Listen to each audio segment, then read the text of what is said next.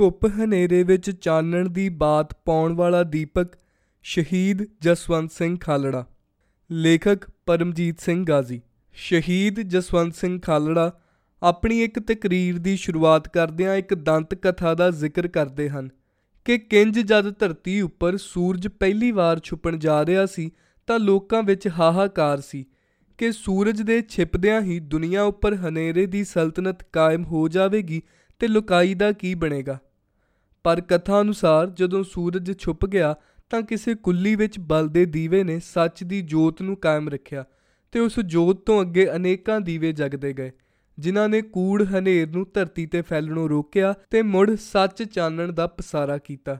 ਜਦੋਂ ਅਸੀਂ ਸਰਦਾਰ ਜਸਵੰਤ ਸਿੰਘ ਖਾਲੜਾ ਦੇ ਜੀਵਨ ਨੂੰ ਦੇਖਦੇ ਹਾਂ ਤਾਂ ਸਾਨੂੰ ਉਹ ਵੀ ਉਸ ਦੰਤ ਕਥਾ ਦੇ ਕਿਸੇ ਦੀਪ ਦੀ ਨਿਆਈ ਨਜ਼ਰ ਆਉਂਦੇ ਹਨ, ਜਿਸ ਨੇ ਹਨੇਰੇ ਦੀ ਸਲਤਨਤ ਨੂੰ ਵੰਗਾਰਿਆ ਤੇ ਮੁੜ ਚਾਨਣ ਦੀ ਬਾਤ ਪਾਈ।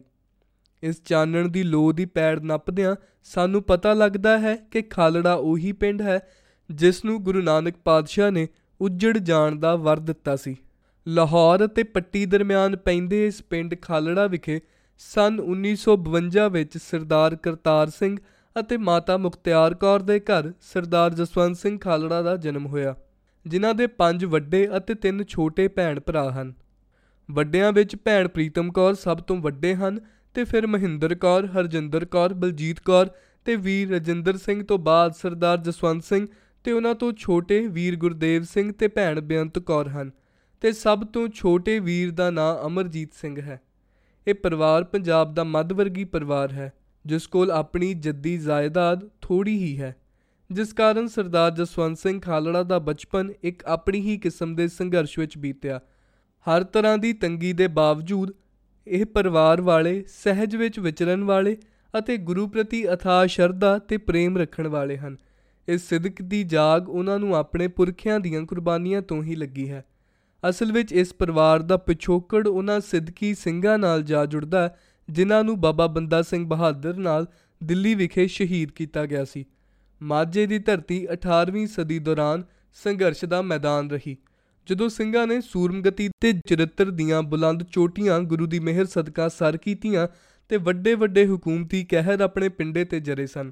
ਲਾਹੌਰ ਦੇ ਕੋਲ ਹੋਣ ਕਰਕੇ ਇਸ ਇਲਾਕੇ ਵਿੱਚ ਵਸਦੇ ਸਿੱਖਾਂ ਨੂੰ ਕਈ ਵਾਰ ਹਕੂਮਤ ਨਾਲ ਜਾਂ ਤਾਂ ਟੱਕਰ ਲੈਣੀ ਪਈ ਜਾਂ ਘਰ ਘਾਟ ਛੱਡਣੇ ਪਏ ਤੇ ਜਾਂ ਫਿਰ ਵਹਿਸ਼ੀ ਜ਼ੁਲਮਾਂ ਦਾ ਸ਼ਿਕਾਰ ਹੋਣਾ ਪਿਆ।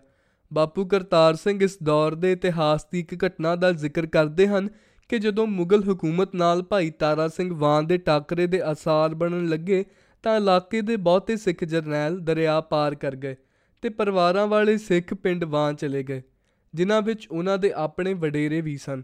ਇਹਨਾਂ ਸਿੱਖਾਂ ਦੇ ਟਾਕਰੇ ਲਈ ਪਹਿਲਾਂ ਪੱਟੀ ਤੋਂ ਫੌਜ ਦੀ ਇੱਕ ਟੁਕੜੀ ਆਈ, ਪਰ ਜਦੋਂ ਸਿੱਖਾਂ ਦੀ ਤੇਗ ਦਾ ਤੇਜ ਨਾ ਸਹਾਰ ਸਕੀ, ਤਾਂ ਫਿਰ ਪੂਰੀ ਤਿਆਰੀ ਨਾਲ ਲਾਹੌਰ ਤੋਂ ਭਾਰੀ ਗਿਣਤੀ ਵਿੱਚ ਫੌਜ ਹਾਥੀ ਘੋੜਿਆਂ ਸਮੇਤ ਸਿੱਖਾਂ ਨਾਲ ਟੱਕਰ ਲੈਣ ਲਈ ਭੇਜੀ ਗਈ। ਇਸ ਤੋਂ ਬਾਅਦ ਸਿੱਖਾਂ ਦਾ ਇਸ ਫੌਜ ਨਾਲ ਜੋ ਟਾਕਰਾ ਹੁੰਦਾ ਹੈ ਉਸ ਨੂੰ ਪਿੰਡ ਵਾਂ ਦੀ ਲੜਾਈ ਦੇ ਨਾਂ ਨਾਲ ਜਾਣਿਆ ਜਾਂਦਾ। ਹੈ ਇਸ ਜੰਗ ਵਿੱਚ ਉਹਨਾਂ ਦੇ ਵਡੇਰਿਆਂ ਵਿੱਚੋਂ ਬਾਬਾ ਸੂਰਾ ਸਿੰਘ ਨੇ ਵੀ ਸ਼ਹਾਦਤ ਪ੍ਰਾਪਤ ਕੀਤੀ ਸੀ।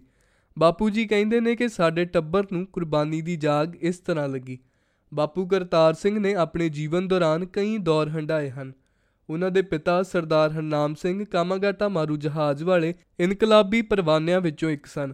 ਬਾਪੂ ਜੀ ਦੱਸਦੇ ਨੇ ਕਿ ਉਹਨਾਂ ਦੇ ਪਿਤਾ ਪਹਿਲਾਂ ਤਾਂ ਰਸਾਲੇ ਵਿੱਚ ਭਰਤੀ ਹੋ ਗਏ, ਪਰ ਜਲਦ ਹੀ ਉਹਨਾਂ ਨੌਕਰੀ ਛੱਡ ਦਿੱਤੀ ਤੇ ਪਿੰਡ ਖੇਤੀ ਕਰਨੀ ਸ਼ੁਰੂ ਕਰ ਦਿੱਤੀ।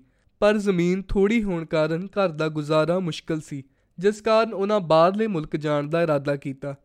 ਉਹ ਬਰਮਾ ਵਿੱਚ ਦੀ ਹੁੰਦੇ ਹੋਏ ਹਾਂਗਕਾਂਗ ਚਲੇ ਗਏ, ਉੱਥੇ ਇਹ ਬਾਬਾ ਗੁਰਦਿੱਤ ਸਿੰਘ ਸਰਹਾਲੀ ਨੂੰ ਮਿਲੇ। ਸਰਦਾਰ ਹਰਨਾਮ ਸਿੰਘ ਨੇ ਚੀਨ ਵਿੱਚ ਸਿੱਖਾਂ ਨੂੰ ਜਥੇਬੰਦ ਕਰਨ ਦਾ ਜ਼ਿੰਮਾ ਲੈ ਲਿਆ। ਜਦੋਂ ਕਾਮਾਗਾਟਾ ਮਾਰੂ ਜਹਾਜ਼ ਵਾਲਿਆਂ ਨੂੰ ਕੈਨੇਡਾ ਦੀ ਬੰਦਰਗਾਹ ਉੱਤੇ ਉਤਰਨ ਨਾ ਦਿੱਤਾ, ਤਾਂ ਅਖੀਰ ਇਸ ਜਹਾਜ਼ ਦੇ ਕਲਕੱਤੇ ਦੀ ਬਜਬਜ ਘਾਟ ਬੰਦਰਗਾਹ ਵਿਖੇ ਲੰਗਰ ਲਾਹੇ ਗਏ।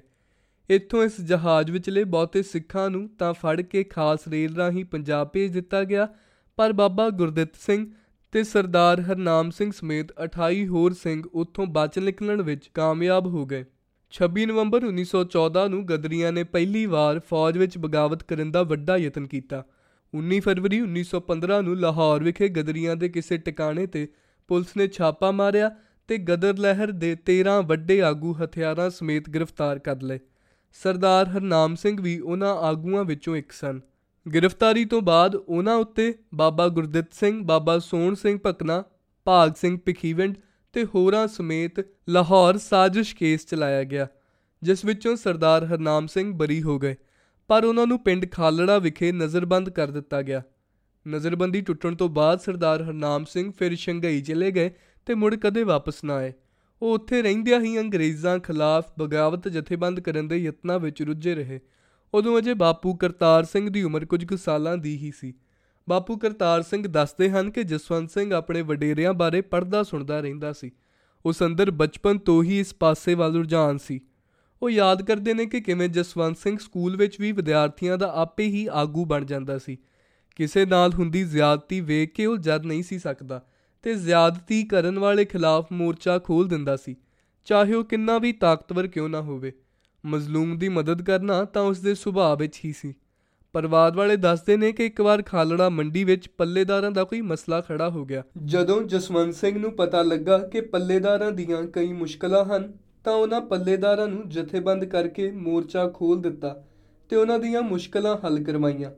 ਜਦੋਂ ਕਦੇ ਜਸਵੰਤ ਸਿੰਘ ਪਿੰਡ ਆਉਂਦਾ, ਤਾਂ ਪਹਿਲਾਂ ਮੰਡੀ ਵਿੱਚ ਹੀ ਰੁਕ ਜਾਂਦਾ, ਜਿੱਥੇ ਕੰਮ ਕਰਨ ਵਾਲੇ ਬੜੇ ਚਾਅ ਨਾਲ ਆ ਕੇ ਉਸ ਨੂੰ ਮਿਲਦੇ ਅਤੇ ਕਹਿੰਦੇ ਕਿ ਸਾਡਾ ਲੀਡਰ ਆ ਗਿਆ ਹੈ। ਜਸਵੰਤ ਸਿੰਘ ਨੇ 1969 ਵਿੱਚ 10ਵੀਂ ਪਾਸ ਕੀਤੀ ਤੇ ਬੀੜ ਬਾਬਾ ਬੁੱਢਾ ਕਾਲਜ ਝਬਾਲ ਵਿੱਚ ਦਾਖਲਾ ਲਿਆ। ਇਸ ਸਮੇਂ ਦੌਰਾਨ ਪੰਜਾਬ ਅੰਦਰ ਖੱਬੇ ਪੱਖੀਆਂ ਦੀ ਵਿਦਿਆਰਥੀ ਲਹਿਰ ਜਥੇਬੰਦ ਹੋ ਰਹੀ ਸੀ, ਜਿਸ ਵਿੱਚ ਸਰਦਾਰ ਜਸਵੰਤ ਸਿੰਘ ਖਾਲੜਾ ਨੇ ਆਪਣੇ ਸੰਘਰਸ਼ੀਲ ਸੁਭਾਅ ਮੁਤਾਬਕ ਸ਼ਮੂਲੀਅਤ ਕੀਤੀ। 1981 ਦਾ ਬੱਸ ਕਿਰਾਇਆ ਘੋਲ, ਜੋ ਬੱਸਾਂ ਦੇ ਕਿਰਾਏ ਵਿੱਚ ਕੀਤੇ ਵਾਧੇ ਖਿਲਾਫ ਲੜਿਆ ਗਿਆ ਸੀ, ਅਜਿਹਾ ਪਹਿਲਾ ਵੱਡਾ ਸੰਘਰਸ਼ ਸੀ, ਜਿਸ ਦੀ ਅਗਵਾਈ ਕਰਨ ਵਾਲਿਆਂ ਵਿੱਚ ਸਰਦਾਰ ਖਾਲੜਾ ਵੀ ਸ਼ਾਮਲ ਸਨ। ਬਾਪੂ ਜੀ ਯਾਦ ਕਰਦੇ ਹਨ ਕਿ ਬਸ ਫਿਰ ਤਾਂ ਜਸਵੰਤ ਦਾ ਬਹੁਤਾ ਧਿਆਨ ਹੀ ਇਹਨਾਂ ਕੰਮਾਂ ਵੱਲ ਹੋ ਗਿਆ। ਉਹਨਾਂ ਨੇ ਕਾਲਾ ਬਾਜ਼ਾਰੀ ਕਰਨ ਵਾਲਿਆਂ ਖਿਲਾਫ ਪੁਲਿਸ ਦੇ ਛਾਪੇ ਮਰਵਾਏ ਤੇ ਕਿਸਾਨਾਂ ਨੂੰ ਉਹਨਾਂ ਦਾ ਹੱਕ, ਖਾਦ, ਦਵਾਈ ਵਗੈਰਾ ਸਹੀ ਮੁੱਲ ਉੱਪਰ ਦਵਾਈਆਂ। ਸਿਨੇਮਿਆਂ ਦੀਆਂ ਟਿਕਟਾਂ ਦੀ ਕੀਮਤ ਵਿੱਚ ਵਾਧੇ ਖਿਲਾਫ ਜਿਹੜਾ ਘੋਲ ਚੱਲਿਆ ਸੀ, ਉਸ ਵਿੱਚ ਸਰਦਾਰ ਜਸਵੰਤ ਸਿੰਘ ਦੀ ਪਹਿਲੀ ਵਾਰ ਗ੍ਰਿਫਤਾਰੀ ਹੋਈ ਸੀ। 1973 ਵਿੱਚ ਸਰਦਾਰ ਜਸਵੰਤ ਸਿੰਘ ਨੇ ਕਾਲਜ ਦੀ ਪੜ੍ਹਾਈ ਪੂਰੀ ਕੀਤੀ ਤੇ ਪਿੰਡ ਵਾਪਸ ਆ ਗਏ। ਇਸ ਅਰਸੇ ਦੌਰਾਨ ਉਹਨਾਂ ਨੌਜਵਾਨ ਭਾਰਤ ਸਭਾ ਨੂੰ ਮਾਝੇ ਵਿੱਚ ਜਥੇਬੰਦ ਕੀਤਾ। 1974 ਵਿੱਚ ਸਰਦਾਰ ਜਸਵੰਤ ਸਿੰਘ ਪੰਚਾਇਤ ਸੈਕਟਰੀ ਬਣ ਗਏ। ਇਹ ਇੱਕ ਸਰਕਾਰੀ ਅਹੁਦਾ ਸੀ, ਜਿਸ ਤਹਿਤ ਨੌਕਰੀ ਕਰਨ ਵਾਲੇ ਦਾ ਕੰਮ ਪਿੰਡ ਦੀ ਤਰੱਕੀ ਦੇ ਕੰਮਕਾਜ ਵਿੱਚ ਪੰਚਾਇਤ ਦੀ ਮਦਦ ਕਰਨਾ ਹੁੰਦਾ ਹੈ। ਆਪਣੇ ਸੁਭਾਅ ਅਨੁਸਾਰ ਉਹਨਾਂ ਨੇ ਇੱਥੇ ਵੀ ਪੰਚਾਇਤ ਸਕੱਤਰਾਂ ਦੀ ਸੂਬਾ ਪੱਧਰ ਦੀ ਜਥੇਬੰਦੀ ਖੜੀ ਕਰ ਲਈ, ਜਿਸ ਦੇ ਉਹ ਪਹਿਲੇ ਸਕੱਤਰ ਬਣੇ। ਹਾਲਾਂਕਿ ਵੱਡੇ ਅਫਸਰਾਂ ਨੂੰ ਇਹ ਗੱਲਾਂ ਬਹੁਤੀਆਂ ਪਸੰਦ ਨਹੀਂ ਸਨ। ਜ਼ਿਕਰਯੋਗ ਹੈ ਕਿ ਜੁਲਾਈ 1987 ਵਿੱਚ ਉਹਨਾਂ ਨੇ ਪੰਜਾਬ ਵਿੱਚ ਹੋ ਰਹੀਆਂ ਸਰਕਾਰੀ ਵਧੀਕੀਆਂ ਦੇ ਵਿਰੋਧ 'ਚ ਇਸ ਨੌਕਰੀ ਤੋਂ ਅਸਤੀਫਾ ਦੇ ਦਿੱਤਾ। ਮਹਿਕਮੇ ਵਾਲੇ ਪਹਿਲਾਂ ਤਾਂ ਅਸਤੀਫਾ ਮਨਜ਼ੂਰ ਨਾ ਕਰਨ ਕਿ ਇਹ ਇੱਕ ਸਿਆਸੀ ਅਸਤੀਫਾ ਹੈ ਤੇ ਉਹਨਾਂ ਅਸਤੀਫਾ ਸੋਧ ਕੇ ਭੇਜਣ ਲਈ ਕਈ ਚਿੱਠੀਆਂ ਵੀ ਪਾਈਆਂ, ਪਰ ਸਰਦਾਰ ਜਸਵੰਤ ਸਿੰਘ ਨੇ ਕੋਈ ਜਵਾਬ ਨਾ ਦਿੱਤਾ। ਫਿਰ ਤਕਰੀਬਨ 3 ਸਾਲ ਬਾਅਦ ਅਚਾਨਕ ਮਹਿਕਮੇ ਨੇ ਉਹੀ ਅਸਤੀਫਾ ਪ੍ਰਵਾਨ ਕਰ ਲਿਆ। ਅਗਸਤ 1981 ਵਿੱਚ ਸਰਦਾਰ ਜਸਵੰਤ ਸਿੰਘ ਖਾਲੜਾ ਦਾ ਵਿਆਹ ਬੀਬੀ ਪਰਮਜੀਤ ਕੌਰ ਨਾਲ ਹੋਇਆ। ਜਿਨ੍ਹਾਂ ਦਾ ਜੱਦੀ ਪਿੰਡ ਤਾਂ ਮੋਗੇ ਜ਼ਿਲ੍ਹੇ ਵਿੱਚ ਚੜਿਕ ਹੈ, ਪਰ ਉਹਨਾਂ ਦਾ ਪਰਿਵਾਰ ਕੋਟਕਪੁਰਾ ਤੇ ਬਾਗਾ ਪੁਰਾਣਾ ਦੇ ਦਰਮਿਆਨ ਪੈਂਦੇ ਪਿੰਡ ਪੰਜਗਰਾਈ ਖੁਰਦ ਰਹਿੰਦਾ ਸੀ। ਬੀਬੀ ਪਰਮਜੀਤ ਕੌਰ ਦੱਸਦੇ ਹਨ ਕਿ ਖਾਲੜਾ ਸਾਹਿਬ ਦਾ ਸੁਭਾਅ ਸਪਸ਼ਟ ਅਤੇ ਸਿੱਧਾ ਸੀ। ਉਹ ਗੋਲਮੋਲ ਗੱਲ ਨਹੀਂ ਸਨ ਕਰਦੇ ਤੇ ਨਾ ਹੀ ਕਿਸੇ ਮਸਲੇ ਬਾਰੇ ਦੁਬਦਾ ਰੱਖਦੇ ਸਨ। ਕਿਸੇ ਵੀ ਮੁੱਦੇ ਤੇ ਸਪਸ਼ਟ ਪੱਖ ਲੈਂਦੇ ਤੇ ਉਸ ਉੱਪਰ ਪੂਰੀ ਦ੍ਰਿੜਤਾ ਨਾਲ ਖੜਦੇ ਪਰਿਵਾਰ ਵਾਲੇ ਵੀ ਹੈਰਾਨੀ ਮੰਨਦੇ ਹਨ ਕਿ ਇੰਨਾ ਵਿਸ਼ਵਾਸ ਉਹਨਾਂ ਵਿੱਚ ਪਤਾ ਨਹੀਂ ਕਿੱਥੋਂ ਆ ਜਾਂਦਾ ਸੀ। ਕਈ ਵਾਰ ਜੇਕਰ ਉਹ ਕਿਸੇ ਮਸਲੇ ਤੇ ਅੜ ਜਾਂਦੇ ਤਾਂ ਤੁਸੀਂ ਉਹਨਾਂ ਨੂੰ ਪਿੱਛੇ ਨਹੀਂ ਸੋ ਹਟਾ ਸਕਦੇ। ਇੱਕ ਵਾਰ ਖਾਲੜਾ ਪਿੰਡ ਦੇ ਸਰਪੰਚ ਨੇ ਪਿੰਡ ਵਿੱਚ ਪਵਾਈ ਭਰਤ ਦਾ ਹਿਸਾਬ ਕਰਨ ਲਈ ਚੁੱਲਾ ਟੈਕਸ ਦੇ ਰਜਿਸਟਰ ਤੋਂ ਨਾਂ ਲੈ ਕੇ ਭਰਤ ਪਾਉਣ ਵਾਲਿਆਂ ਦੀਆਂ ਦਿਹਾੜੀਆਂ ਲਿਖ ਦਿੱਤੀਆਂ। ਉਸ ਦੀ ਮਾੜੀ ਕਿਸਮਤ ਹੀ ਕਹੋ ਕਿ ਉਸਨੇ ਸਰਦਾਰ ਜਸਵੰਤ ਸਿੰਘ ਖਾਲੜਾ ਦੇ ਪਿਤਾ ਬਾਪੂ ਕਰਤਾਰ ਸਿੰਘ ਦਾ ਨਾਂ ਵੀ ਦਿਹਾੜੀਦਾਰਾਂ ਵਿੱਚ ਲਿਖ ਦਿੱਤਾ। ਜਦੋਂ ਇਸ ਗੱਲ ਦਾ ਸਰਦਾਰ ਜਸਵੰਤ ਸਿੰਘ ਨੂੰ ਪਤਾ ਲੱਗਾ, ਤਾਂ ਉਹ ਸਰਪੰਚ ਦੇ ਪੇਸ਼ ਹੀ ਪੈ ਗਏ ਕਿ ਤੇਰੀ ਇੰਨੀ ਹਿੰਮਤ ਕਿਵੇਂ ਹੋਈ ਕਿ ਮੇਰੇ ਪੜ੍ਹੇ ਲਿਖੇ ਬਾਪ ਨੂੰ ਬੇਈਮਾਨੀ ਨਾਲ ਦਿਹਾੜੀਦਾਰ ਦਿਖਾਵੇਂ? ਉਸ ਸਰਪੰਚ ਨੇ ਬਥੇਰੇ ਤਰਲੇ ਕੀਤੇ ਕਿ ਗਲਤੀ ਹੋ ਗਈ। ਅੱਗੇ ਤੂੰ ਨਹੀਂ ਕਰਦਾ, ਪਰ ਇਹ ਨਾ ਮੰਨੇ ਤੇ ਉਸ ਨੂੰ ਸਰਪੰਚੀ ਤੋਂ ਲਹਾ ਕੇ ਹੀ ਦਮ ਲਿਆ। ਬੀਬੀ ਪਰਮਜੀਤ ਕੌਰ ਦੱਸਦੇ ਨੇ ਕਿ ਇਹ ਆਪਣੇ ਹੀ ਕੰਮਾਂ ਕਾਰਾਂ ਵਿੱਚ ਰੁੱਝੇ ਰਹਿੰਦੇ ਸਨ ਤੇ ਕਈ ਵਾਰ ਤਾਂ ਕਿੰਨੇ ਕਿੰਨੇ ਦਿਨ ਹੀ ਘਰ ਨਹੀਂ ਸਨ ਪਰਤਦੇ। ਇਹਨਾਂ ਦੇ ਭਰਾਵਾਂ ਨੇ ਕਹਿਣਾ ਕਿ ਜਸਵੰਤ ਤਾਂ ਉਦੋਂ ਘਰ ਪਰਤਦਾ ਹੈ ਜਦੋਂ ਇਸ ਦੇ ਲੀੜੇ ਇਸ ਨੂੰ ਕਿਧਰੇ ਹੋਰ ਜਾਣ ਜੋਗਾ ਨਹੀਂ ਛੱਡਦੇ। ਪਰ ਅਜਿਹਾ ਨਹੀਂ ਸੀ ਕਿ ਇਹ ਪਰਿਵਾਰ ਦੀਆਂ ਜ਼ਿੰਮੇਵਾਰੀਆਂ ਤੋਂ ਕੋਈ ਮੁਨਕਰ ਸਨ। ਇਹਨਾਂ ਦੀ ਸ਼ਖਸੀਅਤ ਹੀ ਐਸੀ ਸੀ ਕਿ ਉਹ ਪਤਾ ਨਹੀਂ ਕਿਵੇਂ ਹਰ ਪਾਸੇ ਨਿਭ ਪੈਂਦੇ ਸਨ। ਕਿਸ ਨਾਲ ਕਿਵੇਂ ਵਰਤਣਾ ਹੈ, ਇਸ ਦਾ ਤਾਂ ਉਹਨਾਂ ਨੂੰ ਪੂਰਾ ਗਿਆਨ ਸੀ। ਜਦੋਂ ਇਹ ਕਈ ਦਿਨਾਂ ਬਾਅਦ ਘਰ ਆਉਂਦੇ ਤਾਂ ਬੱਚੇ ਇਹਨਾਂ ਤੋਂ ਨਾਰਾਜ਼ ਹੋ ਜਾਂਦੇ ਤੇ ਇਹਨਾਂ ਅੱਖਾਂ ਉੱਤੇ ਬਾਹਾਂ ਧਰ ਕੇ ਜ਼ਮੀਨ ਤੇ ਮੁੱਦੇ ਮੂੰਹ ਲੇਟ ਜਾਣਾ ਤੇ ਬੱਚਿਆਂ ਨੇ ਇਹਨਾਂ ਨੂੰ ਕੁੱਟ-ਕੁੱਟ ਕੇ ਆਪਣਾ ਪੂਰਾ ਗੁੱਸਾ ਲਾਉਣਾ। ਇੰਜੇ ਬੱਚਿਆਂ ਨੂੰ ਫਿਰ ਮਨਾ ਲੈਂਦੇ। ਪਰਿਵਾਰ ਦੇ ਮਾਹੌਲ ਬਾਰੇ ਬੀਬੀ ਪਰਮਜੀਤ ਕੌਰ ਦੱਸਦੇ ਹਨ ਕਿ ਪਰਿਵਾਰ ਵਿੱਚ ਸਿੱਖੀ ਵਾਲਾ ਮਾਹੌਲ ਤਾਂ ਪਹਿਲਾਂ ਹੀ ਮੌਜੂਦ ਸੀ। ਸਰਦਾਰ ਜਸਵੰਤ ਸਿੰਘ ਖਾਲੜਾ ਤੇ ਬਾਪੂ ਜੀ ਹਰ ਸਾਲ ਦੀਵਾਲੀ ਉੱਤੇ ਸਹਿਜ ਪਾਠ ਕਰਕੇ ਭੋਗ ਪਾਉਂਦੇ ਸਨ। ਬੀਬੀ ਪਰਮਜੀਤ ਕੌਰ ਦੱਸਦੇ ਹਨ ਕਿ ਜਦੋਂ ਅਸੀਂ ਗੁਰੂ ਨਾਨਕ ਦੇਵ ਯੂਨੀਵਰਸਿਟੀ ਸ੍ਰੀ ਅੰਮ੍ਰਿਤਸਰ ਦੇ ਸਾਹਮਣੇ ਪੈਂਦੇ ਕਬੀਰ ਪਾਰਕ ਵਿੱਚ ਘਰ ਬਣਾਇਆ ਤਾਂ ਘਰ ਦੇ ਕੋਲ ਹੀ ਗੁਰਦੁਆਰਾ ਸਾਹਿਬ ਹੈ ਤੇ ਸਰਦਾਰ ਜਸਵੰਤ ਸਿੰਘ ਖਾਲੜਾ ਗੁਰਦੁਆਰਾ ਸਾਹਿਬ ਦੇ ਬਾਬਾ ਜੀ ਨੂੰ ਮਿਲੇ ਤੇ ਕਿਹਾ ਕਿ ਜੇਕਰ ਕਦੇ ਤੁਹਾਨੂੰ ਪਾਠ ਦੀ ਰੌਲ ਲਾਉਣ ਲਈ ਕਿਸੇ ਸਿੰਘ ਦੀ ਲੋੜ ਹੋਵੇ, ਤਾਂ ਇਹ ਸੇਵਾ ਮੈਨੂੰ ਬਖਸ਼ ਦੇਣੀ। ਬਾਣੀ ਨਾਲ ਉਹਨਾਂ ਦਾ ਬਹੁਤ ਸਨੇਹ ਸੀ ਤੇ ਅਕਸਰ ਹੀ ਉਹ ਬਾਣੀ ਦੀ ਕੋਈ ਨਾ ਕੋਈ ਪੰਕਤੀ ਸਾਰਾ ਸਾਰਾ ਦਿਨ ਦੁਹਰਾਉਂਦੇ ਰਹਿੰਦੇ ਸਨ। ਜਿਸ ਦਿਨ ਪੁਲਿਸ ਨੇ ਉਹਨਾਂ ਨੂੰ ਚੁੱਕਿਆ, ਉਸ ਦਿਨ ਉਹ ਗੁਰਬਾਣੀ ਦੀ ਇਹ ਪੰਕਤੀ ਦੁਹਰਾ ਰਹੇ ਸਨ, ਦੁਬਿਧਾ ਦੂਰ ਕਰੋ। 1978 ਵਿੱਚ ਵਾਪਰੇ ਨਿਰੰਕਾਰੀ ਕਾਂਡ ਤੋਂ ਬਾਅਦ ਪੰਜਾਬ ਵਿੱਚ ਸਿੱਖਾਂ ਦਾ ਕੌਮੀ ਸੰਘਰਸ਼ ਇਤਿਹਾਸਕ ਲੀਹਾਂ ਤੇ ਚੱਲਦਾ ਵਧੇਰੇ ਜਥੇਬੰਦ ਹੋਣ ਲੱਗਾ। ਇਸ ਲਹਿਰ ਨੇ ਸਮੂਹ ਸਿੱਖਾਂ ਵਾਂਗ ਸਰਦਾਰ ਜਸਵੰਤ ਸਿੰਘ ਖਾਲੜਾ ਨੂੰ ਵੀ ਕਲਾਵੇ ਵਿੱਚ ਲਿਆ ਤੇ ਉਹ ਵਿਚਾਰਧਾਰਕ ਤੌਰ ਉੱਤੇ ਆਪਣੇ ਆਪ ਨੂੰ ਇਸ ਲਹਿਰ ਦਾ ਹਿੱਸਾ ਮਹਿਸੂਸ ਕਰਨ ਲੱਗੇ। ਜਦੋਂ ਦਰਬਾਰ ਸਾਹਿਬ ਉੱਪਰ ਹਮਲਾ ਹੋਇਆ, ਉਸ ਸਮੇਂ ਸਰਦਾਰ ਜਸਵੰਤ ਸਿੰਘ ਪਟਿਆਲੇ ਪੰਚਾਇਤ ਸਕੱਤਰਾਂ ਵਾਲੀ ਜਥੇਬੰਦੀ ਦੀ ਕਿਸੇ ਮੀਟਿੰਗ ਵਿੱਚ ਹਿੱਸਾ ਲੈਣ ਗਏ ਸਨ। ਸਾਰੇ ਪੰਜਾਬ ਵਿੱਚ ਕਰਫਿਊ ਲਗਾ ਦਿੱਤਾ ਗਿਆ। ਕਿਸੇ ਦੇ ਵੀ ਬਾਹਰ ਨਿਕਲਣ ਉੱਤੇ ਪਾਬੰਦੀ ਸੀ, ਜਿਸ ਕਾਰਨ ਉਹ ਉੱਥੇ ਹੀ ਘਿਰ ਗਏ। ਫਿਰ ਕੋਈ ਜੁਗਤ ਲੜਾ ਕੇ ਕਿਸੇ ਤਰ੍ਹਾਂ ਕਰਫਿਊ ਲੱਗੇ ਦੌਰਾਨ ਹੀ ਮੋਗੇ ਨੇੜੇ ਆਪਣੇ ਸਹੁਰੇ ਪਿੰਡ ਪੰਜ ਗਰਾਈ ਪਹੁੰਚ ਗਏ ਤੇ ਫਿਰ ਸਖਤੀ ਵੱਧ ਜਾਣ ਕਾਰਨ ਇੱਥੇ ਹੀ ਟਿਕੇ ਰਹੇ। ਪਰਿਵਾਰ ਵਾਲੇ ਦੱਸਦੇ ਹਨ ਕਿ ਇੱਧਰ ਸਰਹੱਦੀ ਪਿੰਡ ਹੋਣ ਕਾਰਨ ਖਾਲੜਾ ਵਿਖੇ ਬਹੁਤ ਜ਼ਿਆਦਾ ਸਖਤੀ ਸੀ। ਫੌਜ ਬਹੁਤ ਭਾਰੀ ਗਿਣਤੀ ਵਿੱਚ ਸੀ, ਗਲੀ ਵਿੱਚ ਵੀ ਨਿਕਲਣ ਉੱਤੇ ਪਾਬੰਦੀ ਸੀ। ਹਰ ਪਾਸੇ ਦਹਿਸ਼ਤ ਦਾ ਮਾਹੌਲ ਸੀ। ਜਸਵੰਤ ਸਿੰਘ ਖਾਲੜਾ ਕਿਸੇ ਤਰ੍ਹਾਂ ਪੰਜ ਗਰਾਈ ਤੋਂ ਸਾਈਕਲ ਉੱਤੇ ਕੋਟ ਈਸੇ ਖਾਂ ਆਪਣੇ ਕਿਸੇ ਸਨੇਹੀ ਕੋਲ ਆ ਗਏ ਤੇ ਇੱਥੋਂ ਪਿੰਡਾਂ ਵਿੱਚ ਦੀ ਹੁੰਦੇ ਹੋਏ ਪਤਾ ਨਹੀਂ ਕਿਵੇਂ ਦਰਿਆ ਵਿੱਚੋਂ ਲੰਘ ਕੇ 2-3 ਦਿਨ ਬਾਅਦ ਆਪਣੇ ਪਿੰਡ ਖਾਲੜਾ ਵਿਖੇ ਪਹੁੰਚੇ। ਦਰਬਾਰ ਸਾਹਿਬ ਉੱਤੇ ਹੋਇਆ ਹਮਲਾ, ਜਿਸ ਵਿੱਚ ਕਈ ਸਿੰਘਾਂ, ਸਿੰਘਣੀਆਂ ਪੁਚੰਗੀਆਂ ਦੀਆਂ ਸ਼ਹੀਦੀਆਂ ਹੋਈਆਂ ਤੇ ਸ੍ਰੀ ਅਕਾਲ ਤਖਤ ਸਾਹਿਬ ਨੂੰ ਤੋਪਾਂ ਦੇ ਗੋਲਿਆਂ ਦਾ ਨਿਸ਼ਾਨਾ ਬਣਾਇਆ ਗਿਆ। ਇੱਕ ਅਜਿਹਾ ਸਾਕਾ ਹੈ ਜਿਸ ਨੇ ਦੁਨੀਆ ਭਰ ਵਿੱਚ ਵਸਦੇ ਸਿੱਖਾਂ ਨੂੰ ਧੁਰ ਅੰਦਰ ਤੱਕ ਬਲੂੰਦਰ ਕੇ ਰੱਖ ਦਿੱਤਾ। ਇਸ ਦਾ ਅਸਰ ਇਸ ਪਰਿਵਾਰ ਉੱਪਰ ਹੋਣਾ ਵੀ ਸੁਭਾਵਿਕ ਹੀ ਸੀ। ਦਰਬਾਰ ਸਾਹਿਬ ਉੱਤੇ ਹੋਏ ਫੌਜੀ ਹਮਲੇ ਤੇ ਨਵੰਬਰ 1984 ਦੇ ਸਿੱਖ ਕਤਲੇਆਮ ਤੋਂ ਬਾਅਦ ਸਿੱਖ ਨੌਜਵਾਨਾਂ ਵੱਲੋਂ ਆਪਣੇ ਹੱਕਾਂ ਦੀ ਪ੍ਰਾਪਤੀ ਲਈ ਹਥਿਆਰਬੰਦ ਸੰਘਰਸ਼ ਵਿੜ ਦਿੱਤਾ, ਜਿਸ ਦੌਰਾਨ ਕਈ ਉਤਰਾ ਚੜ੍ਹਾਅ ਆਏ। ਇਸ ਸਮੇਂ ਦੌਰਾਨ ਜਿੱਥੇ ਸਿੱਖਾਂ ਨੇ ਆਪਣੇ ਸਿੱਧਕ ਤੇ ਸੂਰਮਗਤੀ ਦਾ ਜਲਵਾ ਮੁੜ ਉਜਾਗਰ ਕੀਤਾ, ਉੱਥੇ ਹਕੂਮਤ ਵੱਲੋਂ ਅੱਤ ਦਾ ਕਹਿਰ ਆਮ ਸਿੱਖਾਂ ਉੱਪਰ ਢਾਹਿਆ ਗਿਆ।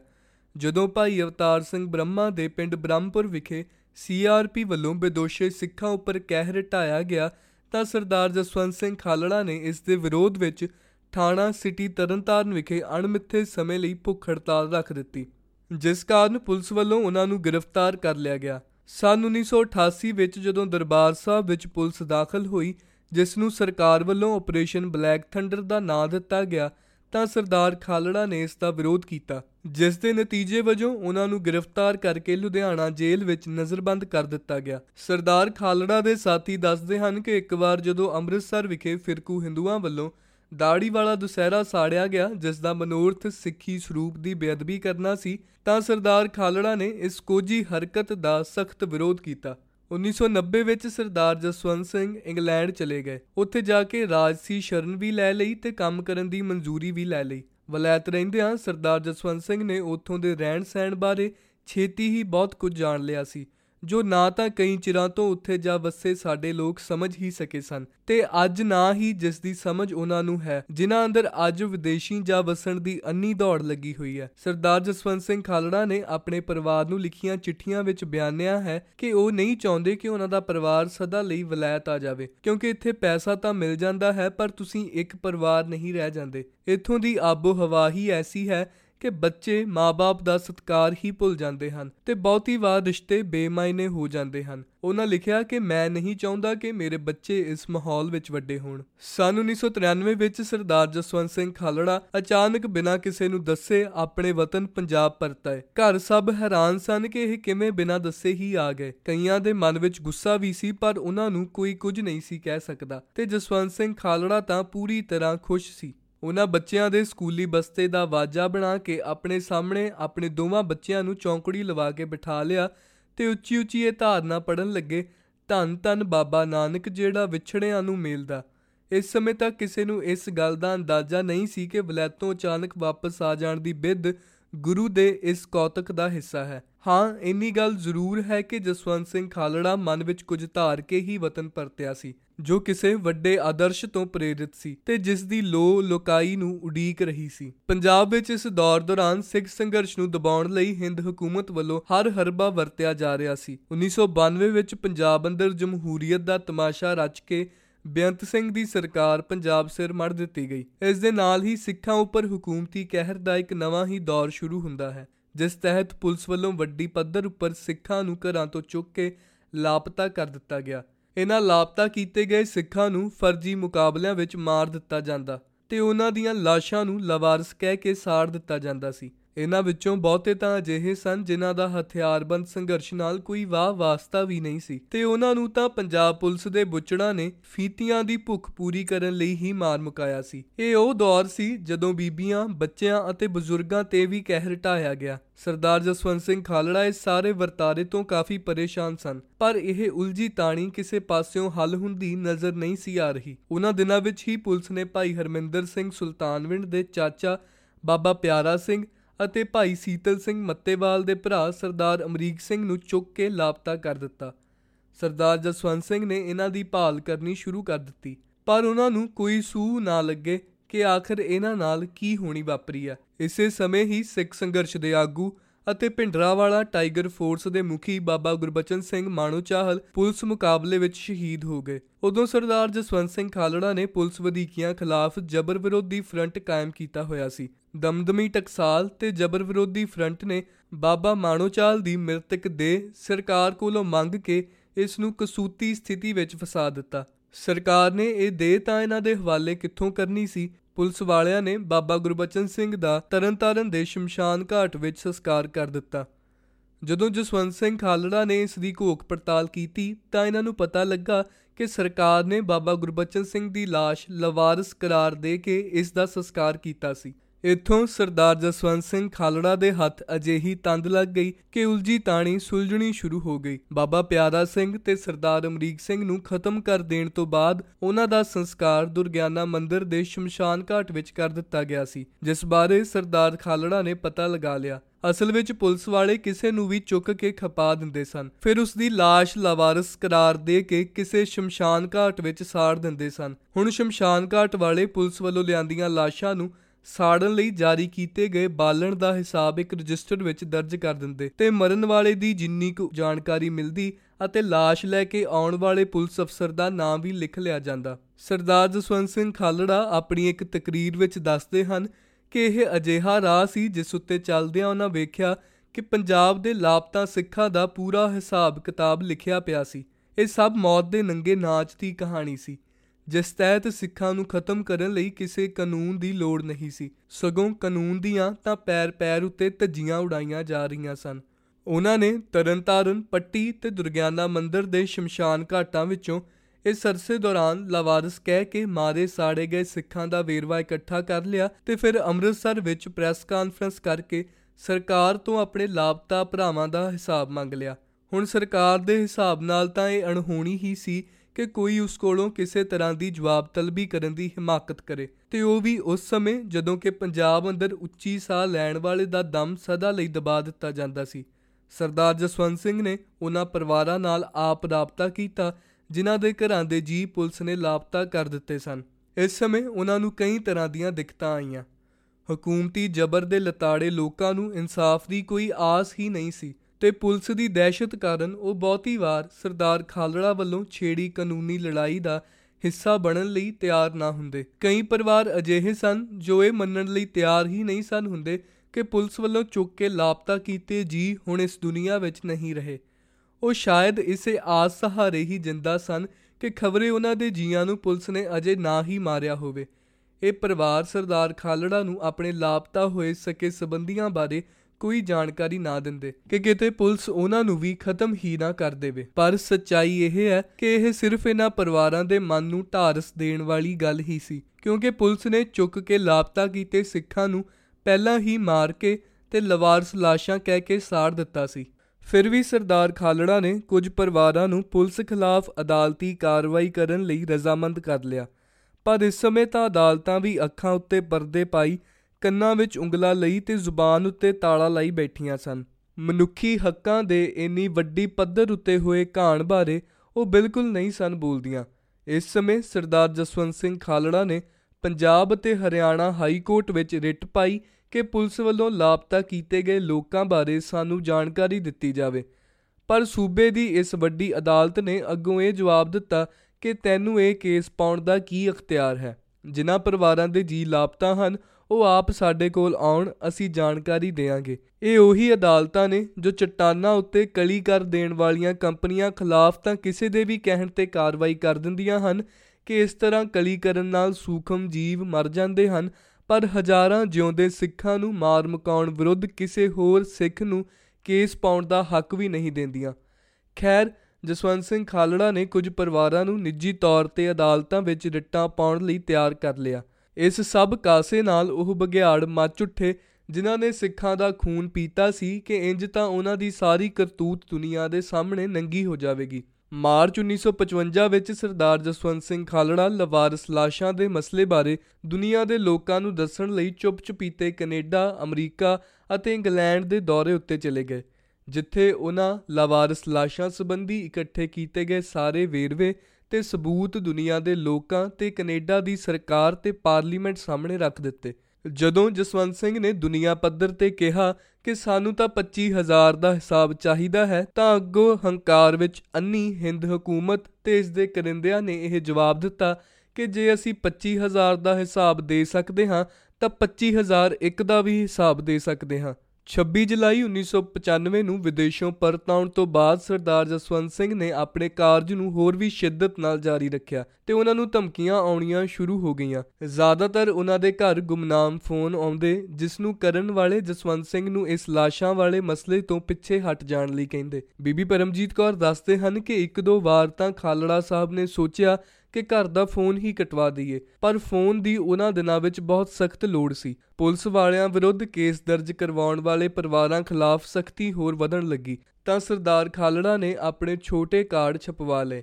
ਤੇ ਉਹ ਜਿਸ ਪਰਿਵਾਰ ਦਾ ਕੇਸ ਤਿਆਰ ਕਰਕੇ ਅਦਾਲਤ ਵਿੱਚ ਭੇਜਦੇ, ਉਹਨਾਂ ਨੂੰ ਆਪਣੇ ਕਾਰਡ ਦੇ ਦਿੰਦੇ। ਜੇਕਰ ਕਦੇ ਕੋਈ ਤੁਹਾਨੂੰ ਪਰੇਸ਼ਾਨ ਕਰੇ, ਤਾਂ ਤੁਸੀਂ ਮੇਰਾ ਕਾਰਡ ਉਸ ਨੂੰ ਦੇ ਕੇ ਮੇਰੇ ਬਾਰੇ ਦੱਸ ਦਿਓ। ਇਸ ਨਾਲ ਪੁਲਿਸ ਵਾਲੇ ਬੁੱਚੜ ਹੋਰ ਵੀ ਖਿਜਣ ਲੱਗੇ।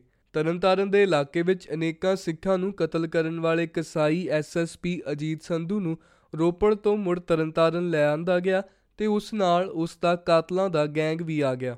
ਅਜੀਤ ਸੰਧੂ ਖਿਲਾਫ ਇਸ ਸਮੇਂ ਦੌਰਾਨ 40 ਦੇ ਕਰੀਬ ਪਰਿਵਾਰਾਂ ਵੱਲੋਂ ਮੁਕੱਦਮੇ ਦਰਜ ਕਰਵਾ ਦਿੱਤੇ ਗਏ ਸਨ। ਇਸੇ ਦੌਰਾਨ ਭਾਈ ਦਲਾਵਰ ਸਿੰਘ ਨੇ 31 ਅਗਸਤ 1995 ਨੂੰ ਆਪਾ ਵਾਰ ਕੇ ਪੰਜਾਬ ਦੀ ਧਰਤੀ ਨੂੰ ਮੁੱਖ ਮੰਤਰੀ ਬੇਅੰਤ ਸਿੰਘ ਦੀ ਬੋਝ ਭਰੀ ਹੋਣ ਤੋਂ ਖਲਾਸੀ ਦਵਾ ਦਿੱਤੀ। ਮੁੱਖ ਮੰਤਰੀ ਦਾ ਮਾਰਿਆ ਜਾਣਾ ਵੱਡੀ ਘਟਨਾ ਸੀ, ਜਿਸ ਦਾ ਸਹਾਰਾ ਲੈ ਕੇ ਇਸ ਰੌਲੇ-ਗੋਲੇ ਵਿੱਚ ਪੁਲਿਸ ਵਾਲਿਆਂ ਨੇ ਸਰਦਾਰ ਜਸਵੰਤ ਸਿੰਘ ਖਾਲੜਾ ਨੂੰ ਖਤਮ ਕਰਨ ਦਾ ਮਨਸੂਬਾ ਘੜ ਲਿਆ ਤੇ ਸਰਕਾਰ ਵੱਲੋਂ ਪਹਿਲਾਂ ਹੀ ਪੁਲਿਸ ਨੂੰ ਕਿਸੇ ਵੀ ਸਿੱਖ ਨੂੰ ਮਾਰ ਮੁਕਾਉਣ ਦੀ ਪੂਰੀ ਖੁੱਲ੍ਹ ਸੀ। 5 ਸਤੰਬਰ ਨੂੰ ਪੁਲਿਸ ਨੇ ਸਵੇਰੇ ਪਿੰਡ ਖਾਲੜਾ ਦੇ ਗੁਰਦੁਆਰਾ ਸਾਹਿਬ ਨੂੰ ਵੀ ਘੇਰਾ ਪਾਇਆ, ਪਰ ਬਾਅਦ ਵਿੱਚ ਘੇਰਾ ਹਟਾ ਲਿਆ। ਸਰਦਾਰ ਜਸਵੰਤ ਸਿੰਘ ਉਸ ਦਿਨ ਸ਼ਾਮ ਨੂੰ ਪੱਟੀ ਵੱਲ ਦੀ ਹੋ ਕੇ ਆਪਣੇ ਕਬੀਰ ਪਾਰਕ ਵਾਲੇ ਘਰ ਆ ਗਏ। ਇਧਰ ਕਬੀਰ ਪਾਰਕ ਵਾਲੇ ਪਾਸੇ ਪੁਲਿਸ ਵੱਲੋਂ ਹਿਲਜੁਲ ਵਧਾ ਦਿੱਤੀ ਗਈ। ਸਫੈਦ ਕੱਪੜਿਆਂ ਵਿੱਚ ਪੁਲਿਸ ਤੇ ਸੂਹੀਆਂ ਏਜੰਸੀਆਂ ਵਾਲੇ ਕਬੀਰ ਪਾਰਕ ਦੇ ਚੱਪੇ-ਚੱਪੇ ਉੱਤੇ ਤਾਇਨਾਤ ਸਨ। ਸਰਦਾਰ ਖਾਲੜਾ ਤੇ ਉਹਨਾਂ ਦੇ ਘਰ ਦੇ ਜੀਆਂ ਦੇ ਆਉਣ ਜਾਣ ਉੱਤੇ ਨਜ਼ਰ ਰੱਖੀ ਜਾ ਰਹੀ ਸੀ। ਸਰਦਾਰ ਖਾਲੜਾ ਨੂੰ ਕਈਆਂ ਨੇ ਸਲਾਹ ਦਿੱਤੀ ਕਿ ਤੁਸੀਂ ਕੁਝ ਦਿਨ ਲੁਕ ਛਿਪ ਕੇ ਦਿਨ ਕੱਟੀ ਕਰ ਲਵੋ ਤੇ ਮਾਹੌਲ ਕੁਝ ਠੀਕ ਹੋ ਲੈਣ ਦਿਓ, ਪਰ ਉਹ ਨੇਕ ਦਿਲ ਆਪਣੇ ਇਰਾਦੇ ਤੇ ਦ੍ਰਿੜ ਸਨ। ਇੰਜ ਲੱਗਦਾ ਹੈ ਕਿ ਇਸ ਸਮੇਂ ਤੱਕ ਸਰਦਾਰ ਖਾਲੜਾ ਨੂੰ ਇਹ ਅਹਿਸਾਸ ਹੋ ਚੁੱਕਾ ਸੀ ਕਿ ਹੁਣ ਸ਼ਹਾਦਤ ਦੀ ਦਾਤ ਹਾਸਲ ਕਰਨ ਦਾ ਸਮਾਂ ਨੇੜੇ ਹੈ। 6 ਸਤੰਬਰ 1995 ਦਾ ਦਿਨ ਸਰਦਾਰ ਜਸਵੰਤ ਸਿੰਘ ਖਾਲੜਾ ਤੇ ਪਰਿਵਾਰ ਲਈ ਆਮ ਵਾਂਗ ਹੀ ਚੜਿਆ ਮਾਹੌਲ ਬੇਸ਼ੱਕ ਤਣਾਅ ਵਾਲਾ ਸੀ, ਪਰ ਉਹ ਆਪਣੇ ਸੁਭਾਅ ਮੁਤਾਬਕ ਸਹਿਜ ਵਿੱਚ ਹੀ ਵਿਚਰ ਰਹੇ ਸਨ। ਉਸ ਦਿਨ ਉਹ ਨਿਤ ਵਾਂਗ ਸੈਰ ਕਰਨ ਲਈ ਵੀ ਗਏ ਤੇ ਫਿਰ 8 ਵਜੇ ਦੇ ਕਰੀਬ ਆਪਣੇ ਕਿਸੇ ਰਿਸ਼ਤੇਦਾਰ ਨੂੰ ਬੱਸੇ ਚੜਾ ਕੇ ਆਏ। ਉਹਨਾਂ ਘਰ ਦੇ ਬਾਹਰ ਲੱਗੇ ਬੂਟਿਆਂ ਨੂੰ ਬੜੀ ਸਹਿਜਤਾ ਨਾਲ ਪਾਣੀ ਦਿੱਤਾ। ਬੀਬੀ ਪਰਮਜੀਤ ਕੌਰ ਯਾਦ ਕਰਦੇ ਹਨ ਕਿ ਉਹ ਜੋ ਬਾਹਰ ਬੂਟਿਆਂ ਨੂੰ ਪਾਣੀ ਦੇਣਾ ਛੱਡ ਕੇ ਇੱਕਦਮ ਮੇਰੇ ਕੋਲ ਆਏ ਤੇ ਕਹਿਣ ਲੱਗੇ ਕਿ ਤੂੰ ਬੱਚੇ ਤਾਂ ਪੜ੍ਹਾ ਲਵੇਂਗੀ ਨਾ। ਬੀਬੀ ਨੇ ਸੋਚਿਆ ਕਿ ਜਿਵੇਂ ਆਪਾਂ ਆਮ ਹੀ ਪੁੱਛ ਲਈਦਾ ਹੈ, ਇਸੇ ਤਰ੍ਹਾਂ ਪੁੱਛ ਰਹੇ ਹਨ। ਤੇ ਜਵਾਬ ਦਿੱਤਾ ਕਿ ਹਾਂ, ਅੱਗੇ ਵੀ ਤਾਂ ਮੈਂ ਪੜ੍ਹਾ ਹੀ ਦੇਨੀ ਆ।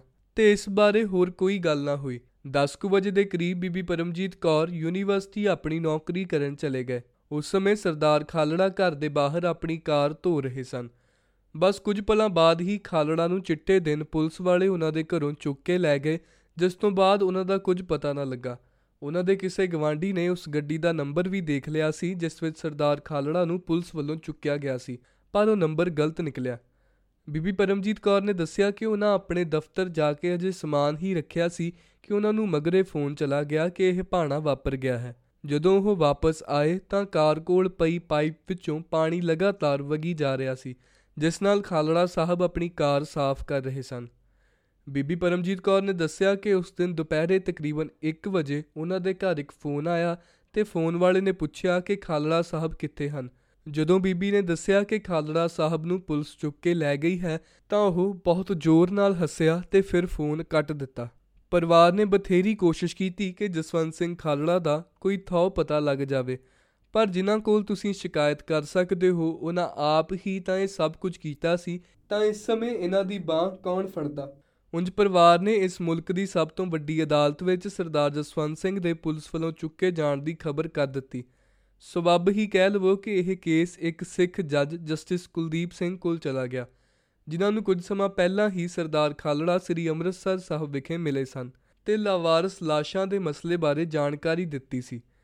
ਜਸਟਿਸ ਕੁਲਦੀਪ ਸਿੰਘ ਨੇ ਇਸ ਕੇਸ ਵਿੱਚ ਜੋ ਸੰਭਵ ਸੀ ਕੀਤਾ ਤੇ ਇਹ ਕੇਸ ਸੀਬੀਆਈ ਕੋਲ ਚਲਾ ਗਿਆ। ਪੁਲਿਸ ਵਾਲਿਆਂ ਨੇ ਇਸ ਕੇਸ ਨੂੰ ਲਮਕਾਉਣ ਦਾ ਹਰ ਹਰਬਾ ਵਰਤਿਆ। ਪਹਿਲਾਂ ਤਾਂ ਪੁਲਿਸ ਵਾਲਿਆਂ ਨੇ ਹਲਫਨਾਮੇ ਦੇ ਦਿੱਤੇ ਕਿ ਜਸਵੰਤ ਸਿੰਘ ਪੰਜਾਬ ਪੁਲਿਸ ਨੂੰ ਕਿਸੇ ਕੇਸ ਵਿੱਚ ਲੋੜੀਂਦਾ ਹੀ ਨਹੀਂ ਹੈ। ਫਿਰ ਜਦੋਂ ਪੁਲਿਸ ਵੱਲੋਂ ਸਰਦਾਰ ਖਾਲੜਾ ਨੂੰ ਚੁੱਕੇ ਜਾਣ ਦੇ ਸਬੂਤ ਸਾਹਮਣੇ ਆ ਗਏ ਤੇ ਅਦਾਲਤ ਨੇ ਇਸ ਕੇਸ ਦੀ ਐਫ ਆਈ ਆਰ ਦਰਜ ਕਰਨ ਲਈ ਕਹਿ ਦਿੱਤਾ, ਤਾਂ ਐਫ ਆਈ ਆਰ ਵਿੱਚ ਪੁਲਿਸ ਦਾ ਜ਼ਿਕਰ ਹੀ ਨਹੀਂ ਕੀਤਾ ਗਿਆ।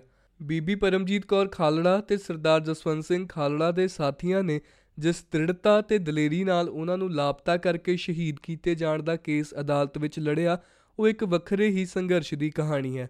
ਖੈਰ, ਇਸ ਕੇਸ ਵਿੱਚ ਮੁੱਖ ਦੋਸ਼ੀ ਮੰਨੇ ਜਾਂਦੇ ਪੰਜਾਬ ਦੇ ਜ਼ਾਲਮ ਪੁਲਿਸ ਮੁਖੀ ਕੇਪੀਐਸ ਗਿੱਲ ਖਿਲਾਫ ਤਾਂ ਸੀਬੀਆਈ ਨੇ ਮੁਕਦਮਾ ਹੀ ਨਾ ਚਲਾਇਆ। ਇਹ ਕੇਸ ਸੀਬੀਆਈ ਬਨਾਮ ਸਰਕਾਰ ਹੀ ਲੜਿਆ ਗਿਆ ਹੈ ਤੇ ਦੋ ਦੋਸ਼ੀਆਂ, ਅਜੀਤ ਸੰਧੂ ਤੇ ਅਸ਼ੋਕ ਕੁਮਾਰ, ਦੀ ਮੁਕਦਮੇ ਦੌਰਾਨ ਮੌਤ ਹੋ ਗਈ। ਜਿਨ੍ਹਾਂ ਵਿੱਚੋਂ ਅਜੀਤ ਸੰਧੂ ਬਾਰੇ ਕਿਹਾ ਜਾਂਦਾ ਹੈ ਕਿ ਉਸਨੇ ਰੇਲ ਗੱਡੀ ਹੇਠਾਂ ਆ ਕੇ ਆਤਮ ਹੱਤਿਆ ਕਰ ਲਈ। ਪਰ ਇਹ ਵੀ ਕਿਹਾ ਜਾਂਦਾ ਹੈ ਕਿ ਉਸ ਨੂੰ ਸਰਕਾਰ ਨੇ ਆਪ ਹੀ ਖਤਮ ਕਰਵਾ ਦਿੱਤਾ ਸੀ, ਕਿਉਂਕਿ ਉਹ ਪੰਜਾਬ ਅੰਦਰ ਸਰਕਾਰੀ ਸ਼ਹਿ ਉੱਤੇ ਕੀਤੇ ਸਿੱਖਾਂ ਦੇ ਕਤਲੇਆਮ ਬਾਰੇ ਬਹੁਤ ਕੁਝ ਜਾਣਦਾ ਸੀ ਅਤੇ ਇਸ ਬਾਰੇ ਵੱਡੇ ਭੇਦ ਖੋਲ ਸਕਦਾ ਸੀ। ਇਸ ਬਾਰੇ ਬਹੁਤ ਘੱਟ ਆਸਾਰ ਹਨ ਕਿ ਸੱਚਾਈ ਕਦੇ ਸਾਹਮਣੇ ਆ ਸਕੇਗੀ।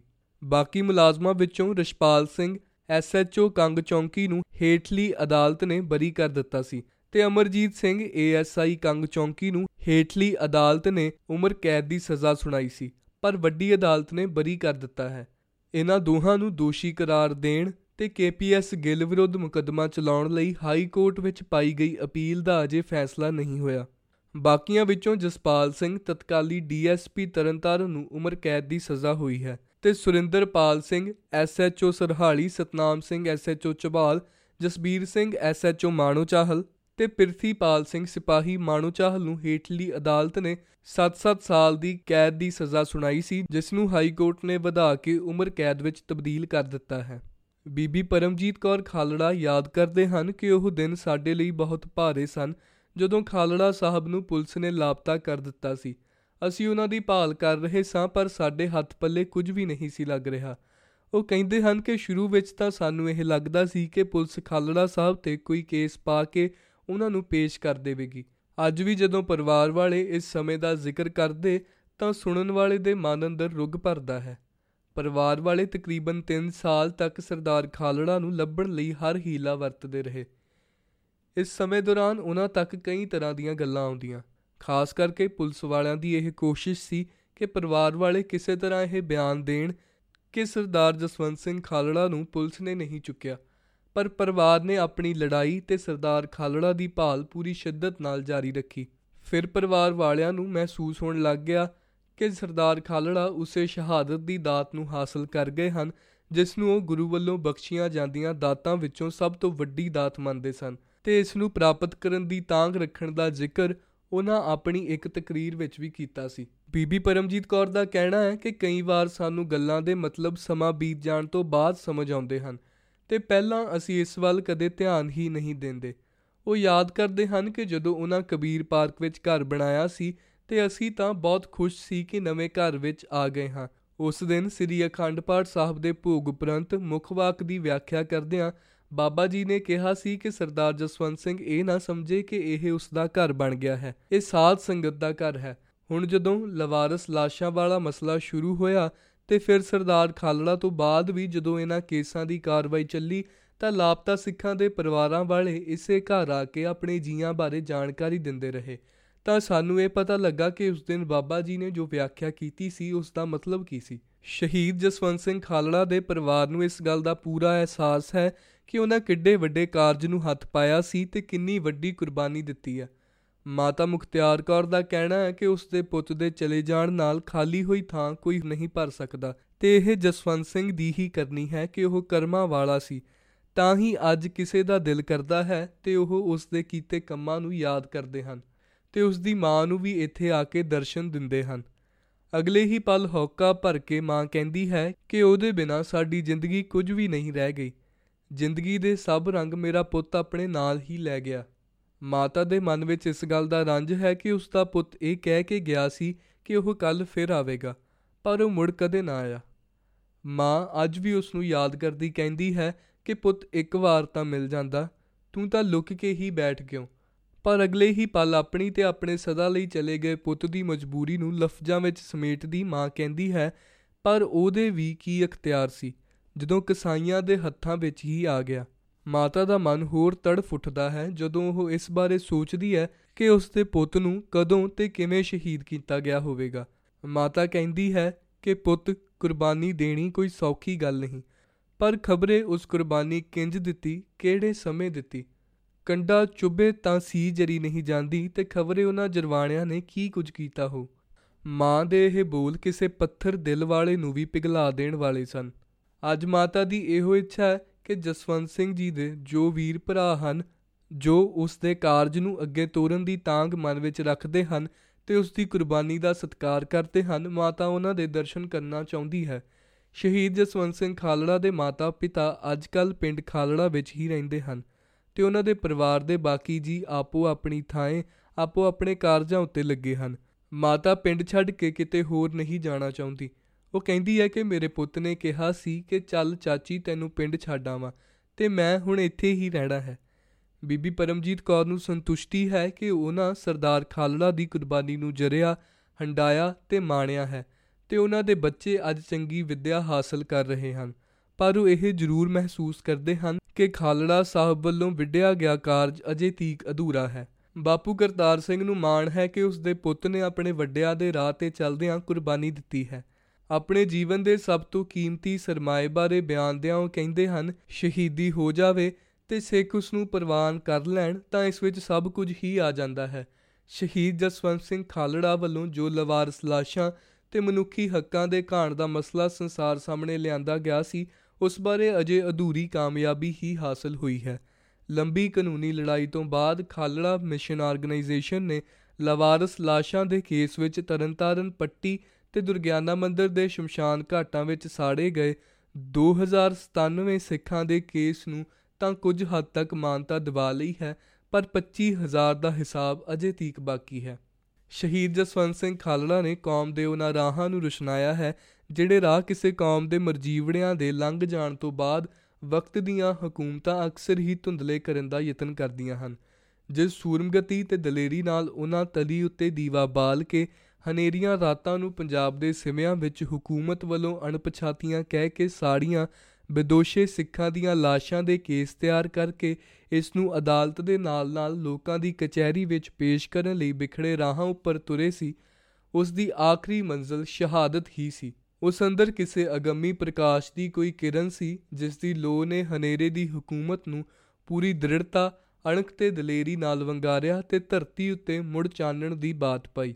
ਸਤਿਗੁਰੂ ਪਾਸ ਅਰਦਾਸ ਹੈ ਕਿ ਉਹ ਇਸ ਹੱਕ ਸੱਚ ਦੀ ਜੋਤ ਨੂੰ ਜਗਦੀ ਰੱਖੇ, ਤਾਂ ਜੋ ਇਸ ਦੀ ਲੋ ਪੂਰੀ ਦੁਨੀਆ ਲਈ ਚਾਨਣ ਮੁਨਾਰਾ ਬਣ ਸਕੇ।